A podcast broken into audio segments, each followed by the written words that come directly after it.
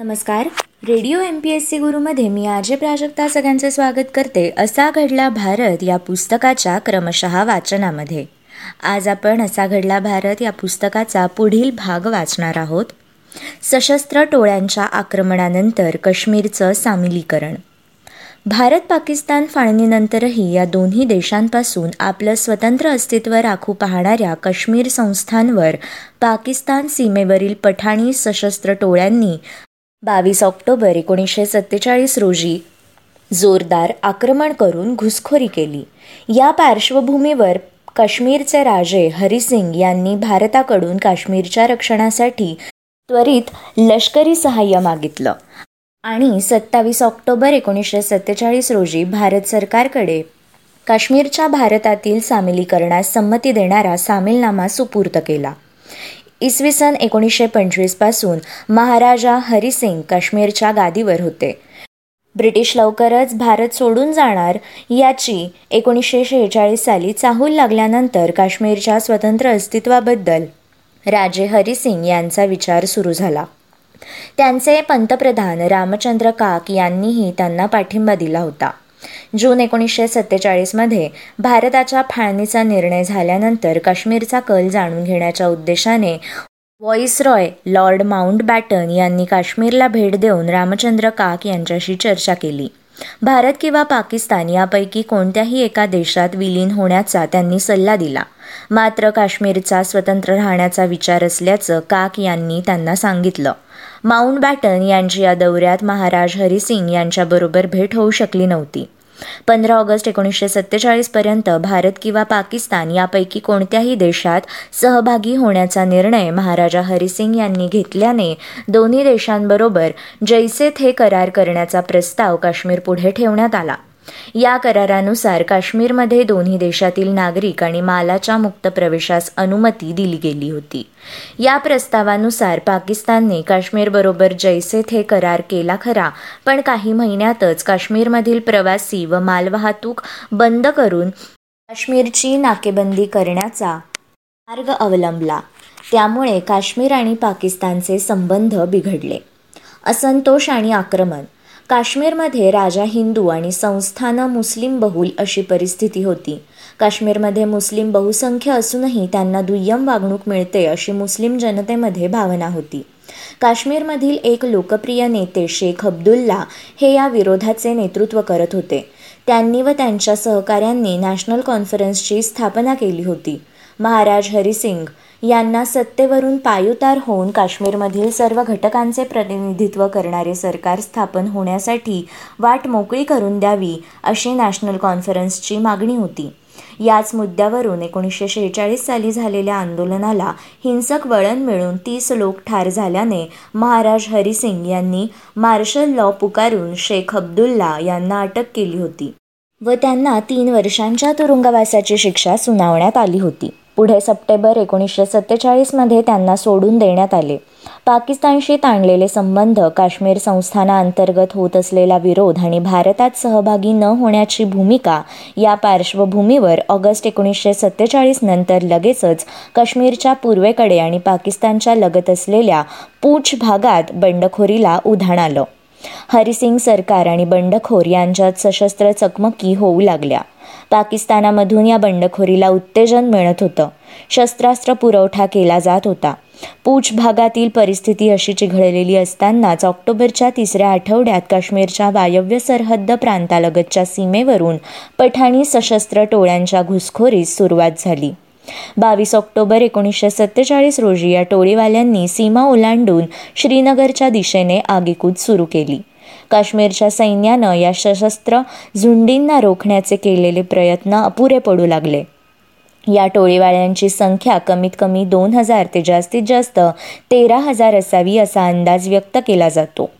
मुझफ्फराबाद आणि डोमेल येथे पठाणी टोळ्या आणि काश्मीरी सैन्यामध्ये संघर्ष झाला. त्यात टोळीवाल्यांनी आघाडी मिळवली आणि उरीजवळील माहुता येथील वीज केंद्राचा ता कब्जा घेतला. त्यानंतर त्यांनी श्रीनगरचा वीज पुरवठा बंद पाडला व बारा वसुलीवरही आक्रमण केलं. राजा हरिसिंग यांची मदतीसाठी हाक. घुसखोरांचा श्रीनगरकडे असलेला हा रोख पाहून महाराजा हरिसिंग यांनी भारताकडे चोवीस ऑक्टोबर एकोणीसशे सत्तेचाळीस रोजी लष्करी सहाय्याची मागणी केली. भारताच्या संरक्षण दलाच्या विशेष समितीमध्ये या विषयावर चर्चा होऊन काश्मीरमधील परिस्थितीचा आढावा घेतला गेला. गव्हर्नर जनरल माउंट बॅटन यांनी दिलेल्या सल्ल्यानुसार काश्मीरच्या भारतात विलीनीकरणासह महाराज हरिसिंग यांनी मान्यता दिली. तरच भारताला काश्मीरच्या संरक्षणासाठी सहकार्य करता येईल असं भारत सरकारनं स्पष्ट केलं. या अटीमुळे महाराज हरिसिंग यांनी काश्मीरच्या भारतात विलीनीकरणास संमती दिली आणि काश्मीरच्या भारतात समावेशनाचा सामीलनामा सत्तावीस ऑक्टोबर एकोणीसशे सत्तेचाळीस रोजी सुपूर्त केला. याच दिवशी भारताचं पहिलं विमान जवानांना घेऊन श्रीनगरच्या विमानतळावर दाखल झालं. दिवसभरात भारताच्या अठ्ठावीस विमानांनी श्रीनगरच्या दिशेने उड्डाण केलं. तिथे जाऊन भारतीय जवानांनी श्रीनगर भोवती संरक्षण कडं तयार केलं. आणि श्रीनगरला घुसखोरांच्या हाती पडण्यापासून वाचवलं. श्रीनगरवरील धोका टळल्यानंतर भारतीय लष्करानं घुसखोरांना हुसकावण्याची कारवाई सुरू केली. टोळीवाल्यांच्या कब्जात गेलेली बारामुल्ला माहुता उरी ही ठिकाणं पुन्हा काबीज केली. त्यानंतर हिवाळा सुरू झाल्यानं लष्करी कारवाई तात्पुरती स्थगित करण्यात आली. संयुक्त राष्ट्रसंघ व आझाद काश्मीरची समस्या पुढे एक जानेवारी एकोणीसशे अठ्ठेचाळीस रोजी लॉर्ड माउंट बॅटन यांच्या सल्ल्यानुसार भारताने संयुक्त राष्ट्रसंघात काश्मीरचा मुद्दा उपस्थित केला. टोळीवाल्यांनी बेकायदा बळकावलेला काश्मीरचा उत्तरेकडील प्रदेश मुक्त करण्यात संयुक्त राष्ट्रसंघाने सहकार्य करावं अशी भारताची अपेक्षा होती. संयुक्त राष्ट्रसंघात या मुद्द्यावर वाटाघाटी सुरू असतानाच काश्मीरमध्ये पुन्हा संघर्षास सुरुवात झाली. काश्मीरच्या उत्तरेकडील प्रदेशात पाकिस्तानच्या पुढाकाराने आझाद काश्मीर सरकार स्थापन करण्यात आले. पाकिस्तानने कारगिल क्षेत्रात आघाडी उघडून कारगिल व द्रासवर कब्जाही केला. नंतर भारतीय फौजांनी ही ठिकाणं पुन्हा काबीज केली. तसंच पूछ भागातीलही बराचसा प्रदेश मुक्त केला.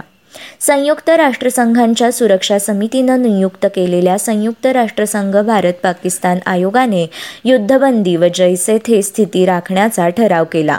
दोन्ही देशांनी हा ठराव स्वीकारला आणि युद्धबंदी रेषा म्हणजेच एलओसी निश्चित करण्यात आली.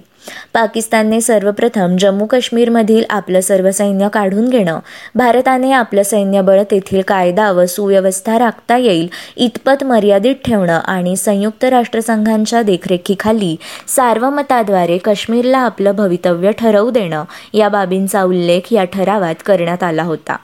मात्र पाकिस्तानने ठरावातील आधीच्या आदेशांचं पालन न केल्याने भारताने सार्वमताची सूचना फेटाळली.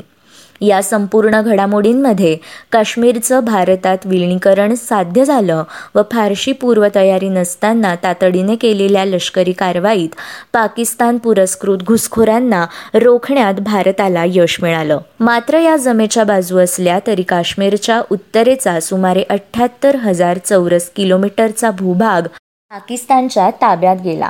हा प्रदेश पाकव्याप्त काश्मीर म्हणून ओळखला जातो. स्वातंत्र्यानंतर अशा सर्व हिंसक वातावरणात काश्मीरचं विलिनीकरण झालं तरी नंतरची सहाही दशकं काश्मीरी जनतेत असंतोष धुमसत राहिला. रेल्वे इंजिनाच्या निर्मितीसाठी चित्तरंजन लोकोमोटिव्ह वर्क्सची उभारणी याबद्दल आपण बघू. एकोणीसशे सत्तेचाळीस साली स्वातंत्र्य मिळाल्यावर त्याच वर्षी रेल्वे इंजिनची निर्मिती करणाऱ्या चित्तरंजन लोकोमोटिव्ह वर्क्स या कारखान्याची पश्चिम बंगालमधील बरद्वान जिल्ह्यातील चित्तरंजन येथे स्थापना करण्यात आली. आणि एकंदरीतच भारतीय रेल्वेच्या विकासाच्या कार्याला मोठ्या उमेदीने सुरुवात करण्यात आली.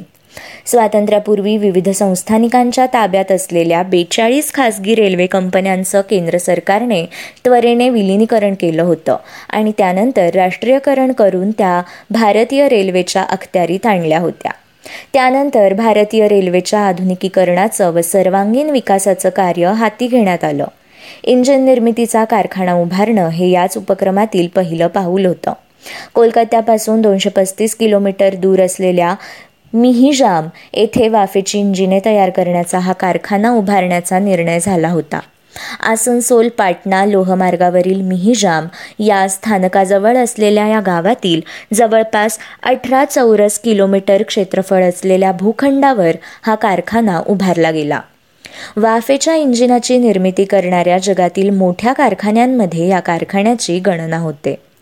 बंगालचे अग्रणी स्वातंत्र्यसैनिक देशबंधू चित्तरंजन दास यांच्याविषयी कृतज्ञता व्यक्त करण्याच्या उद्देशाने या कारखान्याला चित्तरंजन लोकोमोटिव्ह वर्क्स असं नाव देण्यात आलं आणि मिहिजाम स्थानकाचंही चित्तरंजन असंच नामकरण करण्यात आलं. भारतात चित्तरंजन कारखान्यापूर्वी एकोणीसशे पंचेचाळीसमध्ये म्हणजे स्वातंत्र्यपूर्व काळातच टाटा उद्योग समूहाच्या Tata engineering and locomotive works म्हणजेच टेल्को या खासगी कारखान्याची स्थापना झाली होती. इथेही मीटर गेजवर चालणाऱ्या इंजिनांची निर्मिती सुरू होती. परकीय बनावटीच्या भागांचा वापर न करता पूर्णतः स्वतंत्र तंत्रज्ञान वापरून मीटर व ब्रॉडगेजवर चालणारी सुमारे दोनशे वाफेची इंजिने तयार करण्याचे उद्दिष्ट ठेवून या कारखान्याने सुरुवात केली. एकोणीसशे पन्नासमध्ये पहिलं वाफेचं इंजिन इथे तयार करण्यात यश आलं आणि एक नोव्हेंबर एकोणीसशे पन्नास रोजी तत्कालीन राष्ट्रपती राजेंद्र प्रसाद यांच्या हस्ते हे इंजिन राष्ट्राला समर्पित करण्यात आलं. या कारखान्यात पुढे कालानुरूप अनेक बदल करण्यात आले. आणि डिझेल व विद्युत इंजिनाची निर्मिती सुरू झाली. एकोणीसशे मध्ये चित्तरंजन लोकोमोटिव्ह वर्क्समध्ये बनवलेलं अंतिम सितारा हे इंजिन या कारखान्यात बनवलेलं अखेरचं वाफेचं इंजिन ठरलं. यानंतर आपण वाचणार आहोत कृषी क्षेत्रातील संशोधन व व्यापाराला उत्तेजन देण्यासाठी रबर व इतर नगदी पिकांसाठी महामंडळाची स्थापना. स्वातंत्र्यानंतर कृषी क्षेत्रात विशेष संशोधन व्हावं. कृषी मालाच्या व्यापाराला उत्तेजन मिळावं आणि एकंदरीत कृषी क्षेत्राचा व शेतकऱ्यांचा विकास व्हावा या दृष्टीने केंद्र सरकारने विशेष मंडळांची स्थापना करण्याचा निर्णय घेतला. त्यानुसार एकोणीसशे सत्तेचाळीस साली शासनाने रबर महामंडळाची स्थापना केली व स्वातंत्र्योत्तर काळातील या प्रकारचं हे पहिलंच महामंडळ ठरलं. रबर उद्योगाचं विकासाच्या दृष्टीने मोठं महत्त्व होतं. त्यामुळे रबराला आवश्यक वनस्पतींची लागवड करणाऱ्या शेतकऱ्यांना तांत्रिक मार्गदर्शन उपलब्ध व्हावं हा रबर महामंडळ स्थापन करण्याचा मुख्य हेतू होता. एकंदरीतच शेतकऱ्यांना अधिक लाभ मिळवून देणाऱ्या नगदी पिकांचं उत्पादन वाढावं आणि त्याचप्रमाणे देशांतर्गत व परदेशातही या पिकांचा व्यापार वाढावा असं धोरण केंद्र सरकारनं स्वीकारलं. आणि पुढील काळात चहा तंबाखू ताग कापूस मसाल्याची पिकं यांसाठी मंडळ स्थापन करण्यात आली. कॉफीच्या उत्पादना वाढीकरिता स्वातंत्र्यपूर्व काळात म्हणजेच एकोणीसशे बेचाळीस मध्येच अशा स्वरूपाचं मंडळ अस्तित्वात आलेलं होतं. मात्र चहा हे भारतामधील प्रमुख पीक आहे. हे लक्षात घेऊन एकोणीसशे त्रेपन्न साली कोलकाता येथे चहा मंडळाची स्थापना करण्यात आली. या मंडळाद्वारे चहामळ्यांच्या विकासासाठी आवश्यक आर्थिक व तांत्रिक मदत उपलब्ध करून देण्याची पद्धत पुढे सुरू झाली. पुढे एकोणीसशे सत्तर ते एकोणीसशे नव्वद दरम्यान कापूस ताग तंबाखू आदींसाठीही महामंडळे स्थापन करण्यात आली. यानंतर आपण पुढील घटक वाचणार आहोत. तो म्हणजे बातम्यांचा स्रोत ठरलेल्या प्रेस ट्रस्ट ऑफ इंडियाची स्थापना. पंधरा ऑगस्ट एकोणीसशे सत्तेचाळीस रोजी भारताला स्वातंत्र्य मिळालं. आणि केवळ बारा दिवसांनी म्हणजे सत्तावीस ऑगस्ट एकोणीसशे सत्तेचाळीस रोजी प्रेस ट्रस्ट ऑफ इंडिया म्हणजेच पी टी आय या स्वतंत्र भारतीय वृत्तसंस्थेची चेन्नई येथे स्थापना झाली. एकोणीसशे एकोणपन्नासमध्ये इंग्लंडच्या रॉयटर्स या संस्थेच्या नियंत्रणाखाली असलेल्या ए पी आय म्हणजेच असोसिएटेड प्रेस ऑफ इंडिया या वृत्तसंस्थेवर पी टी आय या भारतीय वृत्तसंस्थेने नियंत्रण मिळवलं आणि आपल्या वृत्तप्रसाराच्या कार्याला सुरुवात केली. नवनिर्मित भारत हा लोकशाही देश असल्याने लोकशाहीचा चौथा स्तंभ मानल्या गेलेल्या वृत्तपत्र माध्यमाचं मोठं महत्त्व होतं. या पार्श्वभूमीवर पी टी आयच्या स्थापनेद्वारे आणि या संस्थेच्या कार्याला गती लाभल्याने भारतातील वृत्तपत्रांना विश्वसनीय बातम्यांसाठी स्वतंत्र भारतातील स्वतंत्र असा स्रोत प्राप्त झाला. स्वातंत्र्यपूर्व काळात देशी वृत्तपत्र प्रामुख्याने ए पी आयच्या वृत्तसंस्थेवरच अवलंबून होती. केशवचंद्र रॉय या हरहुन्नरी पत्रकाराने एकोणीसशे दहा साली ए पी आयची स्थापना केली होती. कोलकात्याचं अमृत बाजार पत्रिका मुंबईचं इंडियन डेली मेल आणि लाहोरचं द ट्रिब्यून ऑफ लाहोर अशा विविध वृत्तपत्रांसाठी एक हाती काम पाहणाऱ्या रॉय यांनी राष्ट्रवादी बाण्याने ए पी आयची स्थापना केली. तरी एकोणीसशे एकोणीस साली इंग्लंडच्या रॉयटर्स या संस्थेने त्यांच्या लंडन येथील ईस्टर्न न्यूज एजन्सीद्वारे ए पी आयवर पूर्ण नियंत्रण मिळवलं. पुढे एकोणीसशे पंचेचाळीस साली रॉयटर्सने एपीआयचं खासगी कंपनीत रूपांतर केलं. भारतीय पत्रकारांचा सहभाग. स्वातंत्र्य प्राप्त झाल्यावर स्वातंत्र्य लढ्यात सक्रियपणे सहभागी झालेल्या रामनाथ गोयंका यांच्या पुढाकाराने आणि K. Srinivasan Khasa Subbarao S. S. Vasan C. R. Srinivasan तसेच ए. ए. हायल्स एस. व्ही. स्वामी हे सर्व मद्रास अर्थात आजच्या तमिळनाडूमधील विविध दैनिकांचे संपादक आणि मुंबईच्या फ्री प्रेस जर्नलचे संपादक एस सदानंद या सर्वांच्या सहकार्याने पी टी आयची सत्तावीस ऑगस्ट एकोणीसशे सत्तेचाळीस रोजी स्थापना झाली.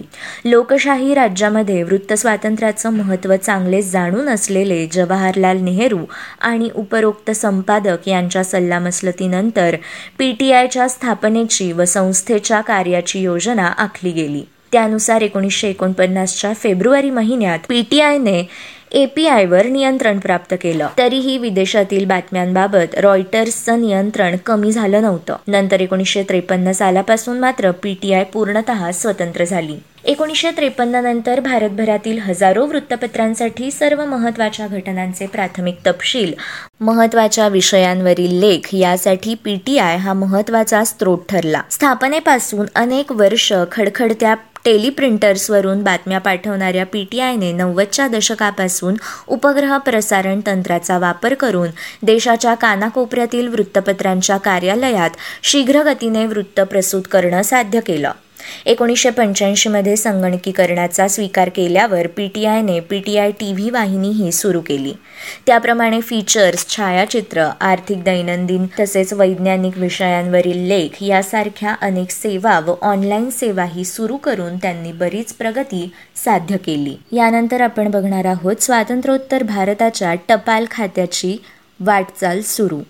भारताला पंधरा ऑगस्ट एकोणीसशे सत्तेचाळीस रोजी स्वातंत्र्य मिळालं आणि त्यांच्या स्मृतीनिमित्त भारतीय टपाल खात्याने तिरंगी राष्ट्रीय ध्वज आणि जय हिंद ही राष्ट्रीय घोषणा चितारणारं स्वातंत्र्योत्तर काळातील पहिलं टपाल तिकीट म्हणजेच पोस्टल स्टॅम्प एकोणीसशे सत्तेचाळीस एकोणतीस नोव्हेंबर. या रोजी प्रसिद्ध केलं. आणि स्वातंत्र्योत्तर भारतीय टपाल खात्याची नव्या उमेदीने वाटचाल सुरू झाली. या टपाल तिकिटाचं मूल्य साडेतीन आणे इतकंच होतं. स्वातंत्र्य दिनाच्या स्मृतीनिमित्त प्रसिद्ध केलेल्या तिकिटावर तिरंगी राष्ट्रध्वजासह सुभाषचंद्र बोस यांच्या आझाद हिंद सेनेची जय हिंद ही घोषणा देवनागरीमध्ये दर्शवली होती. यापूर्वी एकोणीसशे शेहेचाळीसमध्ये ब्रिटिश सरकारने अखंड भारताला स्वातंत्र्य देण्याचं जाहीर केल्यावर विजय मालिकेतील केतील अशोक स्तंभ. भारताचा नवा राष्ट्रध्वज आणि भारतीय विमानं दर्शवणारी तीन तिकीटं प्रकाशित केली होती. अठराशे अठ्ठावन्नमध्ये ईस्ट इंडिया कंपनीकडून ब्रिटिश सरकारकडे वसाहत म्हणून भारताचं हस्तांतरण झालं आणि भारतीय टपाल खात्याचा कारभार ब्रिटिश सरकारच पाहू लागलं. ब्रिटिश अमादनीतही अव्यावसायिक तत्वावर चालणारं हेच खातं होतं.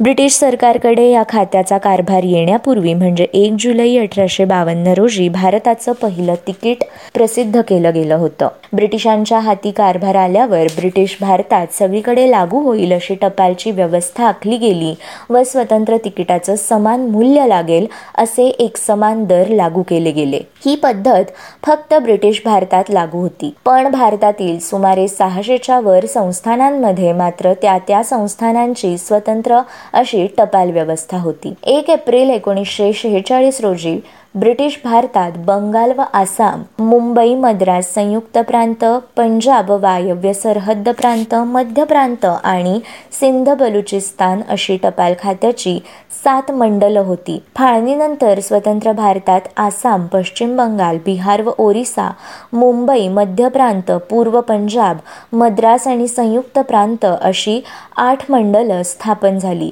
त्यानंतर या मंडलांची संख्या वीसवर गेली.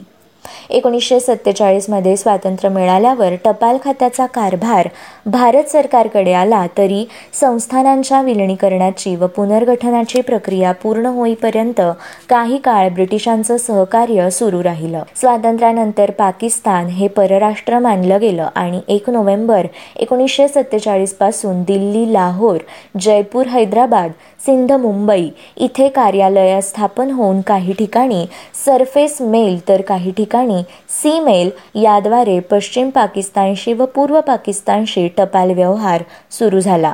सर्व संस्थानांतील आणि ब्रिटिश भारतातील टपाल व्यवस्थेचं एकात्मिकीकरण होण्यास भारतीय टपाल व तार खात्याला एकोणीसशे पन्नास पर्यंतचा अवधी लागला. पण प्राचीन काळापासून विविध पद्धतींच्या टपाल व्यवस्था भारतात विकसित झाल्या होत्या. आणि अशी परंपरा लाभली असल्यामुळे ब्रिटिशकालीन भारतातही टपालाचं मोठं जाळं तयार झालं होतं. त्यामुळे स्वतंत्र झाल्यावरही भारत हा पोस्ट ऑफिसची सर्वाधिक संख्या असलेला देश ठरला. भारताखालोखाल चीनचा क्रमांक होता. आजवरची भारतातील टपाल कार्यालयांची संख्या सुमारे दीड लाखांच्या वर आहे. यानंतर आपण बघू सुजा रजा आरा आदी चित्रकारांच्या सहभागाने प्रोग्रेसिव्ह आर्टिस्ट ग्रुपची स्थापना. मुंबईच्या सर जे जे स्कूल ऑफ आर्टच्या तत्कालीन अभिजात पाश्चात्य चित्रकलेच्या प्रभावाखालील रूढ यथार्थवादी शैलीची चाकोरी तोडून समाज व चित्रकार यांच्यातील दरी कमी करावी व आपली स्वतंत्र व समाजाभिमुख अशी नवी चित्रशैली विकसित करावी या उद्देशाने फ्रान्सिस न्यूटन सुझा यांनी S H Raza Krishnaji Ara M F Husain Sadanand Bakre Hari Ambadas Gade या तत्कालीन नवतरुण चित्रकारांच्या सहकार्याने एकोणीसशे सत्तेचाळीस मध्ये प्रोग्रेसिव्ह आर्टिस्ट ग्रुपची मुंबईत स्थापना केली व त्यायोगे कलेच्या क्षेत्रात एक चळवळ सुरू केली. प्रोग्रेसिव्ह ग्रुपच्या आधी अशा प्रकारचे गट स्थापन झाले होते. एकोणीसशे त्रेचाळीस साली मुंबईत बॉम्बे ग्रुप तर कोलकाता येथे कोलकाता ग्रुप स्थापन झाला. आधुनिक शैलीच्या अंगाने चित्रकलेचा विचार करणारे एकोणीसशे सत्तेचाळीस पूर्वीचे चित्रकार म्हणजे अमृता शेरगिल रवींद्रनाथ टागोर आणि जेमिनी रॉय चार्ल्स जेराल्ड आणि आधुनिक कलाप्रवाहांची ओळख याच काळात जे जेच्या विद्यार्थ्यांना या लोकांनी करून दिली होती. सर जे जे स्कूल ऑफ आर्टमधील विद्यार्थ्यांवर ब्रिटिशांनी आणलेल्या यथार्थवादी अकॅडमिक शैलीचा पगडा होता. भारतीय परंपरेशी तिचं नातं नसल्यामुळे या शैलीत उपरेपणा प्रोग्रेसिव्ह ग्रुपच्या सदस्यांना खटकत होता. दुसऱ्या बाजूला बंगाल स्कूलमधील पौरात्य कलेचं पुनरुज्जीवन भूतकाळाच्या सुवर्णयुगाची ओढ आणि राष्ट्रभावनेचं कलाविष्कारात पडलेलं प्रतिबिंब हा मार्गही त्यांना पसंत नव्हता. या दोन्ही मार्गांपेक्षा वेगळा स्वतंत्र मार्ग शोधण्याच्या तयारीत सुझा आणि त्यांचे सहकारी होते. या चित्रकारांना स्वातंत्र्य अभिप्रेत होतं ते कला निर्मितीचं. देशाला मिळालेल्या स्वातंत्र्याशी त्यांचा प्रत्यक्ष संबंध नव्हता. प्रोग्रेसिव्ह ग्रुपची भूमिका प्रोग्रेसिव्ह आर्टिस्ट ग्रुपची स्थापना करणाऱ्या सुझा आरा आदी चित्रकारांची भूमिका अशी होती खरी कला मूलभूत अशा भाषेवर अवलंबून असते आणि तत्कालीन दृश्य प्रतिमांची भाषा मूर्तवत झालेली होती. तिला संजीवनी देण्यात या ग्रुपला स्वारस्य नव्हतं तर कलेची भाषा त्यांना स्वतंत्रपणे घडवायची होती आणि यामध्ये बदलाचं सनातन सूत्र दडलेलं होतं. चित्रकार आणि समाज यांच्यात असलेली दरी कमी कर्ण चित्रकारांच्या विविध गटांना एकत्र आणणं हा या ग्रुपचा एक उद्देश होता. या दृष्टीने समकालीन चित्रकारांशी प्रोग्रेसिव्ह चित्रकार सदस्यांचे संबंध नेहमीच खुल्या आणि कलाविषयक प्रश्नांची चर्चा करण्याच्या दृष्टीने स्वागतशील राहिले. प्रोग्रेसिव्ह ग्रुपमधील आघाडीचे सहाही चित्रकार भिन्न प्रकृतीचे होते. त्यांच्यापाशी पढीक विद्वत्ता नव्हती. आरा व हुसेन हे जेजेमध्ये गेलेच नाही. सुझानना जेजेतून काढून टाकण्यात आलं होतं. रजा गाडे आणि बाकरे हे मात्र जेजेमध्ये शिकत होते. पण या सर्वांना जेजेबद्दल आणि तिथल्या शिक्षण पद्धतीबद्दल नाराजी वाटत होती. सुझा यांना प्रोग्रेसिव्ह हे नाव निवडण्याचं कारण होतं की त्यांना पुरोगामी दृष्टिकोन सूचित करायचा होता. आपली कला लोकाभिमुख असावी हा उद्देशही त्यामागे होता.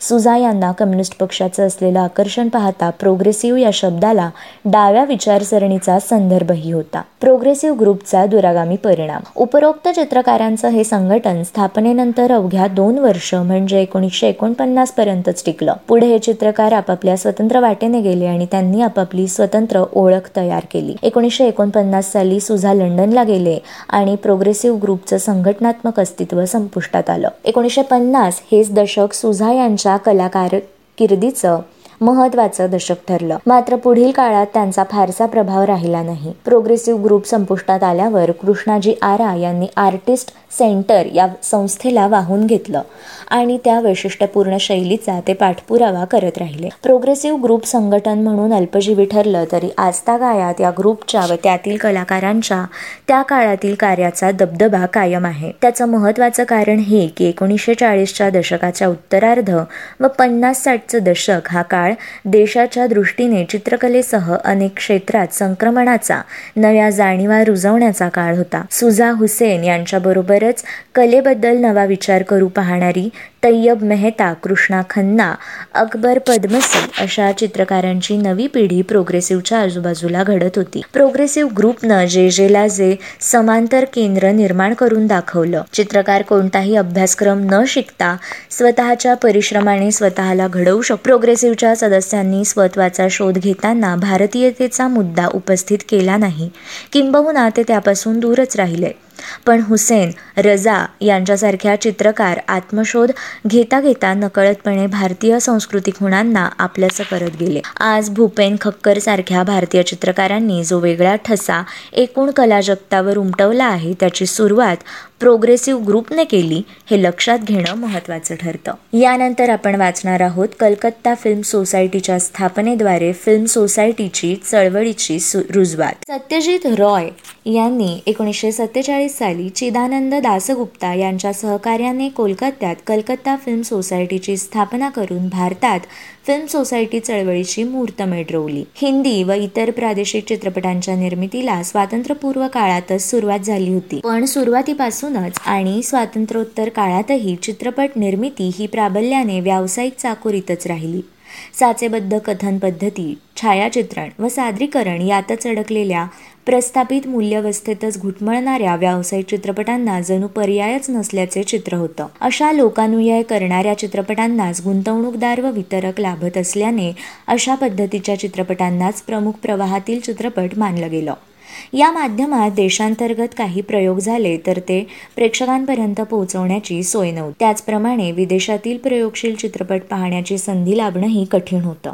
त्यामुळे एकंदरीत परिस्थिती पाहता येथील प्रतिभावान दिग्दर्शकांना व रसिकांना प्रयोगशील चित्रपट पाहण्याचे व त्यातून प्रेरणा घेऊन काही सर्जनशील कलाकृती बनवण्याचे मार्गच बंद होते. या पार्श्वभूमीवर प्रस्थापित वितरण व्यवस्थेला छेद देऊन चांगले आशयनिष्ठ व प्रयोगशील चित्रपट मूलस्रोतांकडून मिळवण्यासाठी सहकारी तत्वावर फिल्म सोसायटी स्थापन करावी व अशा संस्थेतर्फे रसिक सभासदांनी अव्यावसायिक तत्वावर अशा चित्रपटांच्या स्क्रीनिंगचं आयोजन करावं ही संकल्पना पुढे आली. याच उद्देशाने सत्यजित रॉय यांनी स्वातंत्र्यानंतर लगेच कलकत्ता फिल्म सोसायटीची स्थापना केली व भारतात फिल्म सोसायटी चळवळीची मुहूर्तमेढ रोवली.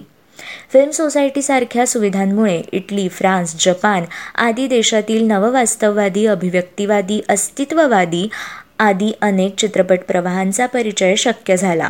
आणि त्यातून प्रेरणा घेऊन पुढे पन्नासच्या दशकापासून सत्यजित रॉय ऋत्विक घटक यांसारख्या दिग्दर्शकांनी कलात्मक चित्रपटांची निर्मिती केली. साठच्या दशकात उत्तरार्धात समांतर चित्रपटांचा प्रवाह निर्माण झाला आणि फिल्म सोसायटी चळवळीलाही चालना मिळाली. देशभर फिल्म सोसायटीचं जाळं निर्माण होऊन पुढे देशभरातील सोसायटीजचा एक सामर्थ्यशाली महासंघ अस्तित्वात आला. प्रेक्षकांच्या रुचीमध्ये व दृष्टिकोनामध्ये परिवर्तन घडवून आणण्याचे प्रयत्न या चळवळीने पुढे सातत्याने सुरू ठेवले. त्यातून सर्जनशील अव्यावसायिक चित्रपट दिग्दर्शकांना आपला प्रेक्षक समूह लाभला.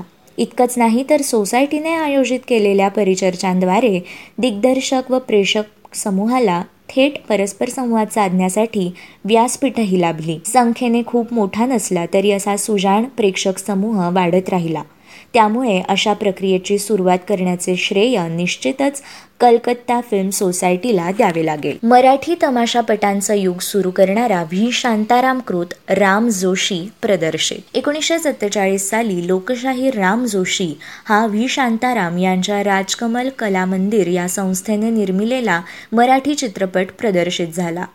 या चित्रपटापासून मराठी चित्रपटसृष्टीत तमाशापटांचं नवयुग सुरू झालं. अठराव्या एकोणीसाव्या शतकात आपल्या पोवाडे लावण्या आदी लोकगीतांमुळे जनमानसात प्रिय झालेल्या राम जोशी या जनकवीच्या जीवनावर हा चित्रपट आधारित होता. एकोणीसशे बत्तीस सालीच मराठी बोलपटांच्या निर्मितीला सुरुवात झाली असली तरी तेव्हा पौराणिक व ऐतिहासिक चित्रपटांचं प्राबल्य होतं. नंतर काही प्रमाणात सामाजिक चित्रपट आले. तरी या चित्रपटांची कथानक शहरी मध्यमवर्गीय जीवनावर आधारित होती. त्यामुळे त्यांचा प्रेक्षक वर्गही प्रामुख्याने शहरी भागातील होता. त्यात एकोणीसशे बेचाळीस ते शेहेचाळीस या काळात सुमा दुसऱ्या महायुद्धामुळे मराठी चित्रपट निर्मितीला पार मरगळ आलेली होती. या पार्श्वभूमीवर एकोणीसशे सत्तेचाळीस साली राम जोशी आला आणि दोन महत्त्वाचे परिणाम घडून आले. एक म्हणजे त्याला मिळालेल्या उदंड प्रतिसादामुळे मरगळलेल्या मराठी चित्रपटसृष्टीला नवसंजीवनी लाभली.